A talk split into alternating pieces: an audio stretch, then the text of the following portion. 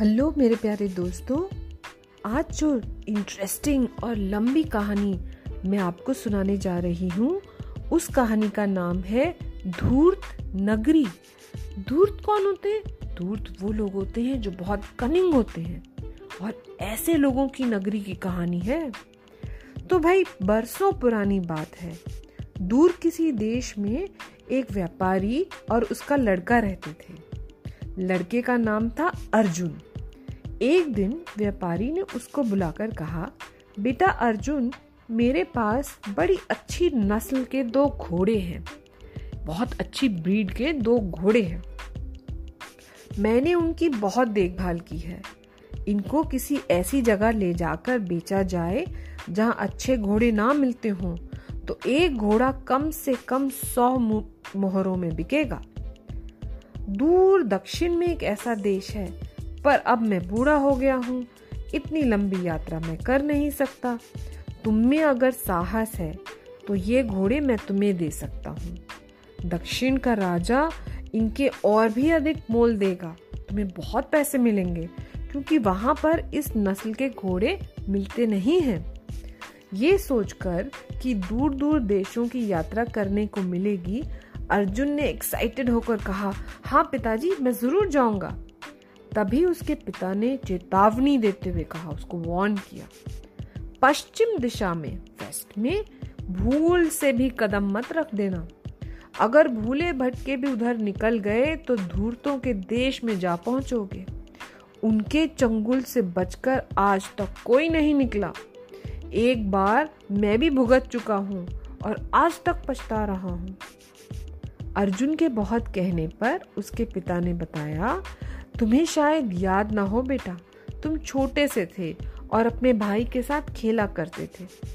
पंद्रह बरस हुए, व्यापार के सिलसिले में मुझे बाहर जाना पड़ा।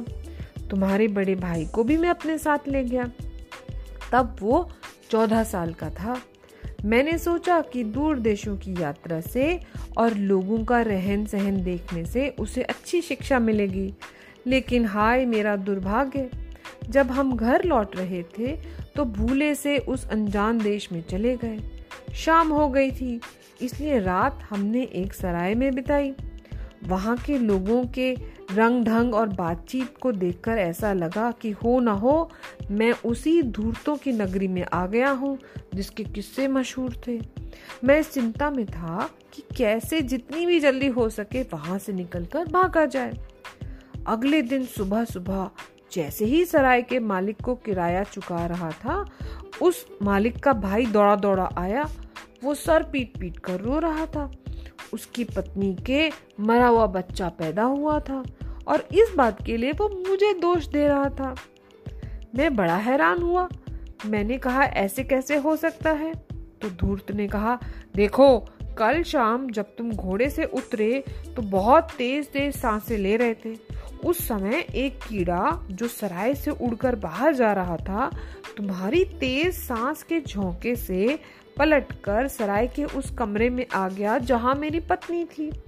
उसके बच्चा होने वाला था। कीड़ा उसकी नाक में घुस गया और उसे जोर से छींक आ गई। छींक आई तो उसका पेट में ही बच्चा मर गया। अरे, ऐसे कैसे हो सकता है? इससे पहले कि मैं इस अजीब से इल्जाम का जवाब देता, वहां एक भीड़ जमा हो गई। हर कोई उस आदमी का पक्ष ले रहा था, सब उसकी साइड ले रहे थे। मैं बिल्कुल चकरा गया। देखते ही देखते वो तुम्हारे भाई को मुझसे छीन कर ले गए। बेचारा मेरा बेटा आज तक उनकी गुलामी कर रहा होगा। इन सब बातों को सुनाते हुए बूढ़े की आंखों में आंसू आ गए। अपने पिता के दुख से उदास होकर अर्जुन ने कहा, मैं प्रण लेता हूँ, मैं प्रॉमिस करता हूँ पिताजी कि धूर्तों की नगरी के निकट मैं कभी नहीं जाऊँगा। इसके बाद अर्जुन दोनों घोड़ों को लेकर दूर दक्षिण के उस देश की ओर चल पड़ा। कुछ दिनों बाद रास्ते में एक नदी मिली। नदी में बाढ़ आई हुई थी। मल्लाहों ने अपनी छोटी नावों में घोड़ों को ले जाने से इनकार कर दिया। बोले, भाई हम घोड़े नहीं ले जाएंगे। साथ ही ये भी बताया कि अगर वो पश्चिम की ओर जाए तो उसे बड़ी और मजबूत नौका वाला एक मल्लाह मिलेगा जो घोड़ों समेत नदी पार करा देगा। लेकिन उसके लिए पश्चिम जाना पड़ेगा, वेस्ट को। अब अर्जुन पश्चिम की ओर चल पड़ा। तभी बड़े जोर से तूफान आया। सिर छुपाने की कोई जगह ढूंढने के लिए उसने इधर उधर देखा। तभी उसे निकट की एक पहाड़ी के उस ओर धुआं उठता दिखाई दिया। अपने दोनों घोड़ों की लगाम को मजबूती से थामे संभल संभल कर कदम रखते हुए वो पहाड़ी पर चढ़ गया। तूफान अभी अभी थमा था। अर्जुन ने पहाड़ी से नीचे झांका तो एक गांव दिखाई दिया। क्योंकि वो पश्चिम दिशा में काफी दूर निकल गया था, उसे लगा कि कहीं ये धूर्तों की नगरी तो नहीं। उसने सोचा कि भैया वापस लौट जाना चाहिए, लेकिन मन में बड़ी क्यूरियोसिटी थी। क्या है भला इस देश में कैसे लोग रहते हैं जिनकी इतनी कहानियां मशहूर हैं। पहाड़ी के किनारे से नीचे की तरफ नजर डालने के लिए जैसे ही वो झुका, उसका पांव फिसल गया और वो लुढ़कता हुआ धड़म धड़म धड़म धड़म सीधा सिर के बल नीचे गांव में जाकर गिर गया। उसके घोड़े तेजी से उतरकर उसके पास आकर खड़े हो गए। एक बूढ़ा जो उधर से गुजर रहा था दौड़ा दौड़ा उसके पास आया। अर्जुन खड़ा हो गया। भाग्य से उसे कोई चोट नहीं आई थी। उसे ये देखकर खुशी हुई कि वो बूढ़ा उसकी ओर बड़े ध्यान से देख रहा था। उसने मन में सोचा, आ, धूर्तों के इस देश में भी ऐसे लोग हैं जो दूसरों का ख्याल करते हैं। अर्जुन उसको धन्यवाद देने ही वाला था कि बूढ़े ने अचानक जोर जोर से रोना चिल्लाना शुरू कर दिया। बूढ़ा सर पीट पीट कर रो रहा था। हाय मेरे प्यारे नन्हे मेंढक, हाय मेरे प्यारे नन्हे मेंढक, ओ मेरे बच्चे, मैं तेरी मौत का बदला कैसे लूं। अर्जुन को कुछ समझ में नहीं आया। कैसा मेंढक, कौन सा मेंढक? उसका रोना धोना सुनकर गांव वाले इकट्ठे हो गए। लोग अजीब सी भाषा में बूढ़े से कुछ कह रहे थे। फिर अर्जुन की ओर मुड़कर उन्होंने समझाया, देखो भाई, बेचारे बूढ़े के कोई संतान नहीं थी। एक मेंढक को ही इसने गोद ले रखा था। वो पालतू मेंढक अपनी पितृभक्ति के लिए मशहूर था। बूढ़ा भी उस पर जान देता था। इसमें शक नहीं है कि पृथ्वी के सबसे अद्भुत मेंढक के मर जाने से बूढ़े का दिल टूट गया है। अब दुनिया में उसका कोई नहीं बचा। जल्दी ही गांव के और लोग भी वहां इकट्ठे हो गए और लगे रोने पीटने। अर्जुन की तो अक्ल काम ही नहीं कर रही थी। वो किसी तरह वहां से भाग जाना चाहता था। उसने पूछा कि भाई बूढ़े को कैसे शांत किया जाए। तभी बूढ़ा एकदम बोल उठा, मुझे दोनों में से एक घोड़ा दे दो। हैं? मेंढक के बदले में घोड़ा? अर्जुन ने तुनक कर पूछा। बूढ़े ने कहा, नौजवान, मुझे तुम्हारी बात समझ में नहीं आई। क्या एक घोड़ा बेटे से भी ज्यादा कीमती होता है? अर्जुन ने बहुत बहस की, लेकिन वो अकेला क्या करता। आखिरकार नौजवान व्यापारी को एक सुंदर घोड़ा उस धूर्त के हवाले करना पड़ गया। अर्जुन उस गांव से निकला तो बहुत दुखी था। इस बार पहाड़ी पर चढ़ना उसके लिए दूभर हो गया। वो थोड़ी दूर पैदल गया कि पहाड़ी से दूसरी ओर जाने का रास्ता दिख जाए। वो एक और गांव में जा पहुंचा। बहुत भूखा था। सबसे पहले जो घर सामने आया उसी का द्वार जा खटखटाया। एक काने आदमी ने दरवाजा खोला, मतलब उसकी एक आंख नहीं थी।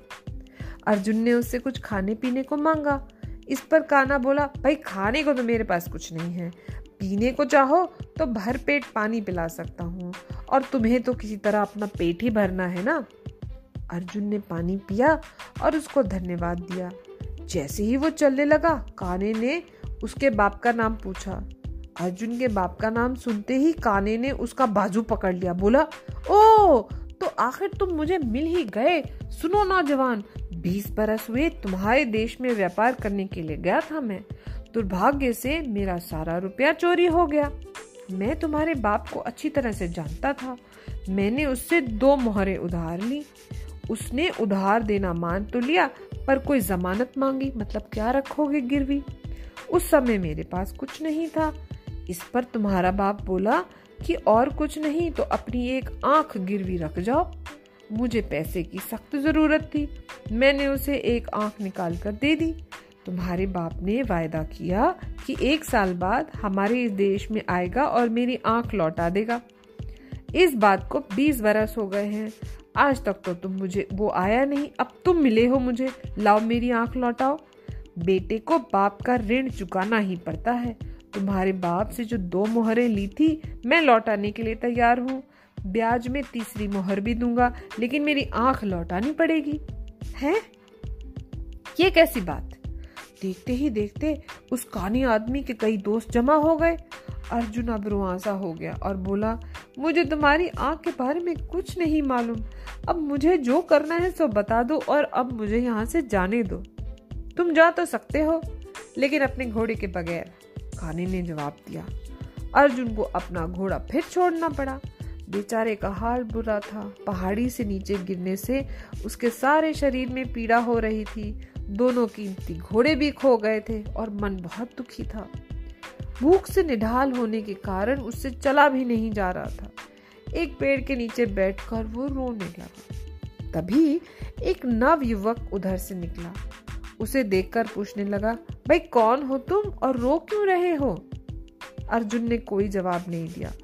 उसे तो अब इस देश में किसी से भी बात करते हुए डर लगता था, लेकिन नौजवान आसानी से टलने वाला नहीं था। देखने में भी दयालु लग रहा था। अर्जुन ने सारा किस्सा कहा और उसको बताया कि कैसे दोनों घोड़े छीन लिए गए। नवयुवक थोड़ी देर चुप रहा, फिर बोला, चलो राजा के पास चलें। उसने कहा, तुम्हारे घोड़े मैं दिलवा के रहूंगा। अर्जुन पहले तो हिचकिचाया, मगर उसके पास था ही क्या जिसे खोने का डर होता। वो उस दूसरे लड़के के साथ राज दरबार की ओर चल दिया। रास्ते में वो लड़का अर्जुन को समझाता गया कि राजा से उसे क्या क्या कहना है। अर्जुन की फरियाद सुनकर राजा ने बूढ़े और काने को बुलवाया और जांच शुरू हो गई। बूढ़े ने बताया कि किस तरह उसने मेंढक को गोद लिया था और वो अर्जुन के शरीर के नीचे दबकर मर गया है। बूढ़े का बयान खत्म हो गया तो अर्जुन ने एक जीवित मेंढक अपनी पगड़ी में से निकाला। राजा ने उससे कहा, महाराज, राजा को उसने कहा, महाराज, मैं इस मेंढक को गोद ले चुका हूँ। अब मैं इसे पहाड़ी के नीचे रखाता हूँ। बूढ़े से कहा जाए कि वो भी चोटी पर से उसी तरह से लुढ़के जैसे मैं लुढ़का था और मेरे मेंढक पुत्र पर गिरकर उसे मार डाले, हिसाब बराबर। अब राजा तो बेवकूफ था, वो राजी हो गया। बोला, हाँ बात जचती है, बहुत अच्छा सुझाव है। बूढ़े की समस्या का यही हल है। अब भला बूढ़ा इसके लिए क्यों तैयार होता? बिना एक शब्द कहे अर्जुन को उसने घोड़ा लौटा दिया और अपनी जान बचाकर खिसक गया। अब काने के मुकदमे की बारी थी। अपनी सफाई पेश करते हुए अर्जुन ने कहा, देखिए इसमें कोई संदेह नहीं महाराज कि मेरे पिता के बड़े विचित्र मन बहलाव थे, बड़े अजीबोगरीब शौक थे। इनमें से एक शौक था लोगों की आंखें जमा करने का। हमारे गोदाम में ऐसी सैकड़ों आंखें रखी हैं। मैं इस आदमी की आंख लौटाने को तैयार हूँ, पर मेरे लिए आंखों के ढेर में से इसकी आंख को ढूंढ निकालना मुश्किल काम है। बताओ मैं कैसे पहचानूंगा? मैं ये ये तभी कर सकता हूँ अगर मैं इसकी दूसरी आंख भी निकाल कर ले जाऊँ और गोदाम में इसके जोड़ की दूसरी आंख छाट कर निकाल लूँ। आज्ञा हो तो मैं इसकी ये आंख भी काट कर निकाल लूँ। वाह, कितना बढ़िया सुझाव है, राजा ने प्रशंसा करते हुए कहा। काना भला अपनी बच्ची कुची एक आंख देने को कैसे तैयार होता? बिना ही कोई हील हवाला दिए उसने अर्जुन का घोड़ा लौटा दिया। इसके बाद उस नवयुवक ने अर्जुन से कहा, आओ मैं तुम्हें इस देश की सरहद तक छोड़ाऊं ताकि तुम किसी और मुसीबत में ना फंस जाओ। चलते चलते बातों ही बातों में अर्जुन को पता चला कि वो नवयुवक युवक कोई और नहीं, उसका खोया हुआ भाई ही था। जिस धूर्त मालिक और मालकिन ने उसे दास बनाकर रखा हुआ था, वो अभी हाल ही में मर गए थे। तभी से वो अपने देश लौटने का मौका ढूंढ रहा था। धूर्तों के बीच इतने साल रहकर वो जान गया था कि इनसे कैसे निपटना चाहिए। अब दोनों भाई धूर्त नगरी से निकलकर बाहर आ गए। दोनों दक्षिण की ओर गए, अपने घोड़ों को ऊंचे दामों पर बेचा और घर लौट आए। दोनों बेटों को पाकर उनके पिता बहुत खुश हुए और उनकी बातें सुनकर उन्हें अपने बच्चों पर बड़ा गर्व हुआ। बोले, अरे वाह, तुमने कैसे अकलमंदी से उन धूर्तों को मजा चखाया।